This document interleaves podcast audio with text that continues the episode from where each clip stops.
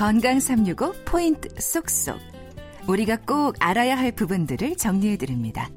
건강 365 박광식의 건강 이야기 오늘은 간암의 발병 이용과 치료에 대해서 알아보고 있고요. 연세대 강남 세브란스 병원 간암센터 소화기내과 전문의 이현웅 교수와 함께합니다.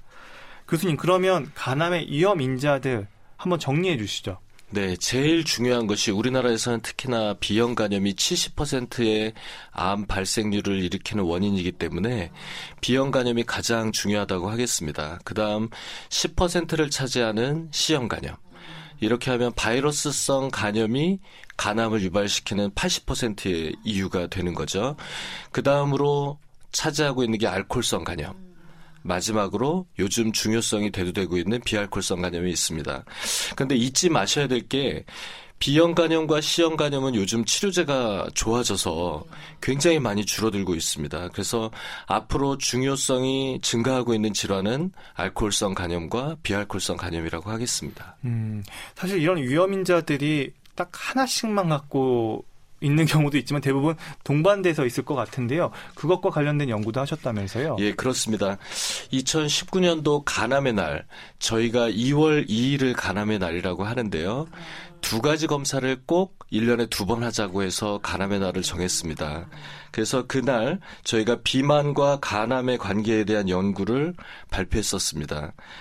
많은 연구들이 있는데 비만한 사람의 경우에 그렇지 않은 사람보다 간암 발생률이 약 1.7배 정도 높다고 어, 결과가 나왔습니다. 예를 들면 170cm 정도의 키를 갖고 있는 사람이 75kg이다. 그러면 체질량 지수가 25 정도 됩니다. 사실 그다지 뚱뚱하지 않은 체형인데 그런 경우에도 간암 발생률이 1.4배 증가하는 걸로 어. 되어 있고요. 예를 들면 몸무게가 키가 170인데 몸무게가 100kg가 넘는다. 그러면 체질량 지수가 35가 넘어가게 그렇죠. 됩니다. 엄청. 예. 그런 경우에는 거의 암 발생률이 3배 이상 야. 급격하게 상승하게 되죠. 특히나 B형 간염이나 C형 간염 이런 걸 갖고 계신 분들이 비만을 하게 되면 그 비만에 따라서 간암 발생률이 1.5배, 2배 이렇게 증가하는 것으로 결과가 나왔습니다. 결국 이 연구에서 메시지는 뭘까요? 비만하면 비만할수록 간암 발생률이 증가한다. 그리고 특히 만성 간질환을 갖고 계신 분들이 비만할 경우에는 좀 더 위험하다. 이런 정보를 줄 수 있다고 하겠습니다. 음, 그러면 간암에 있어서 이 강경변이 동반된 경우가 많던데요. 이런 것들이 치료에 영향을 줄까요? 그럼요. 간경화가 대부분 있는데요. 물론 안타까운 것은 간경화가 없는 경우에도 암이 생기시는 분들이 있어서 마음을 안타깝게 하지만 대부분의 경우는 간경변증을 동반하게 됩니다. 근데 이제 간경변이라는 것이 뭐냐면 간이 딱딱해져서 자기 기능을 못하게 되는데 그러면 우리가 약을 먹게 되면 그 약을 전부 다 간에서 대사해서 병을 치료하는데 이용할 수 있어야 되는데 대사를 잘 못해요. 그러면 약물을 먹었는데 효과는 안 보이고 몸속에 독성분만 차게 되죠. 네. 그래서 제가 환자에게 두 달, 세 달 약물을 치료하고 싶은데 한 일주일만 먹어도 약물 부작용 때문에 쓸 수가 없는 거예요. 어. 그렇게 되면 약의 농도를 낮춰서 치료를 하게 되면 결국 암은 더 크게 되는 안타까운 어. 일들이 발생하게 됩니다. 참 쉽지 않은 질환이라는 생각이 드는데요. 아, 약물, 약물로 하면 참 좋을 텐데 요즘 이것에 대한 어떤 연구 개발이나 아니면 좀 새로운 치료제 소식도 있나요? 한 10년 동안은 거의 치료제가 새로 나오질 못했습니다. 어, 최근 10년 사이에는 소라페닙이라는 좋은 약제가 있어서 환자들에게 희망을 주고 더 고마운 것은 국가에서도 보험 처리를 해주어서 환자들이 싼 가격에 치료를 받을 수 있는 계기가 되었습니다. 그런데 이 약제가 좋은 약제지만 좀 안타까운 것은 치료 효과가 그렇게 높지 않다는 거죠.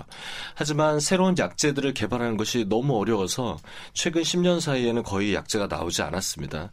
근데 최근에 이 소라페닙이라는 약이 어, 치료 원칙이 간암을 크게 하는 간암이 성장을 하려면 혈관이 많이 발달해야 돼요.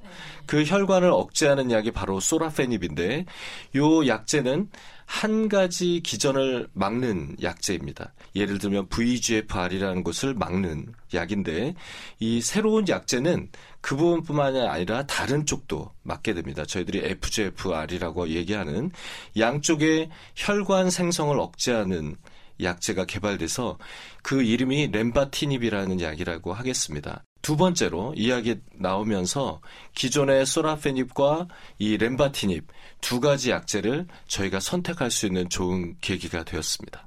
음, 그러면 치료제의 어떤 부작용이나 단점이 없는지도 궁금한데요. 예, 이 소라페닙은 한 가지를 막는 기전이지만 이 렘바티닙은 양쪽을 다 막는 기전이기 때문에 치료 효과도 더 좋을 것으로 예상이 됩니다.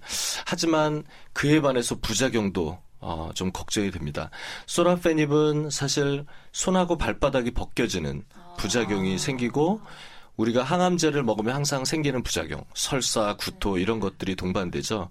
그래서 렘바티닙도 그런 부작용이 동반되고 한 가지 저희가 꼭 잊지 말아야 될 게 증상이 없는 고혈압이 생길 수 있습니다. 그래서 제가 환자분들께 꼭 혈압을 재서 저에게 꼭 좀 알려달라고 얘기를 드리죠. 왜냐하면 혈압이 있어도 본인이 모르세요.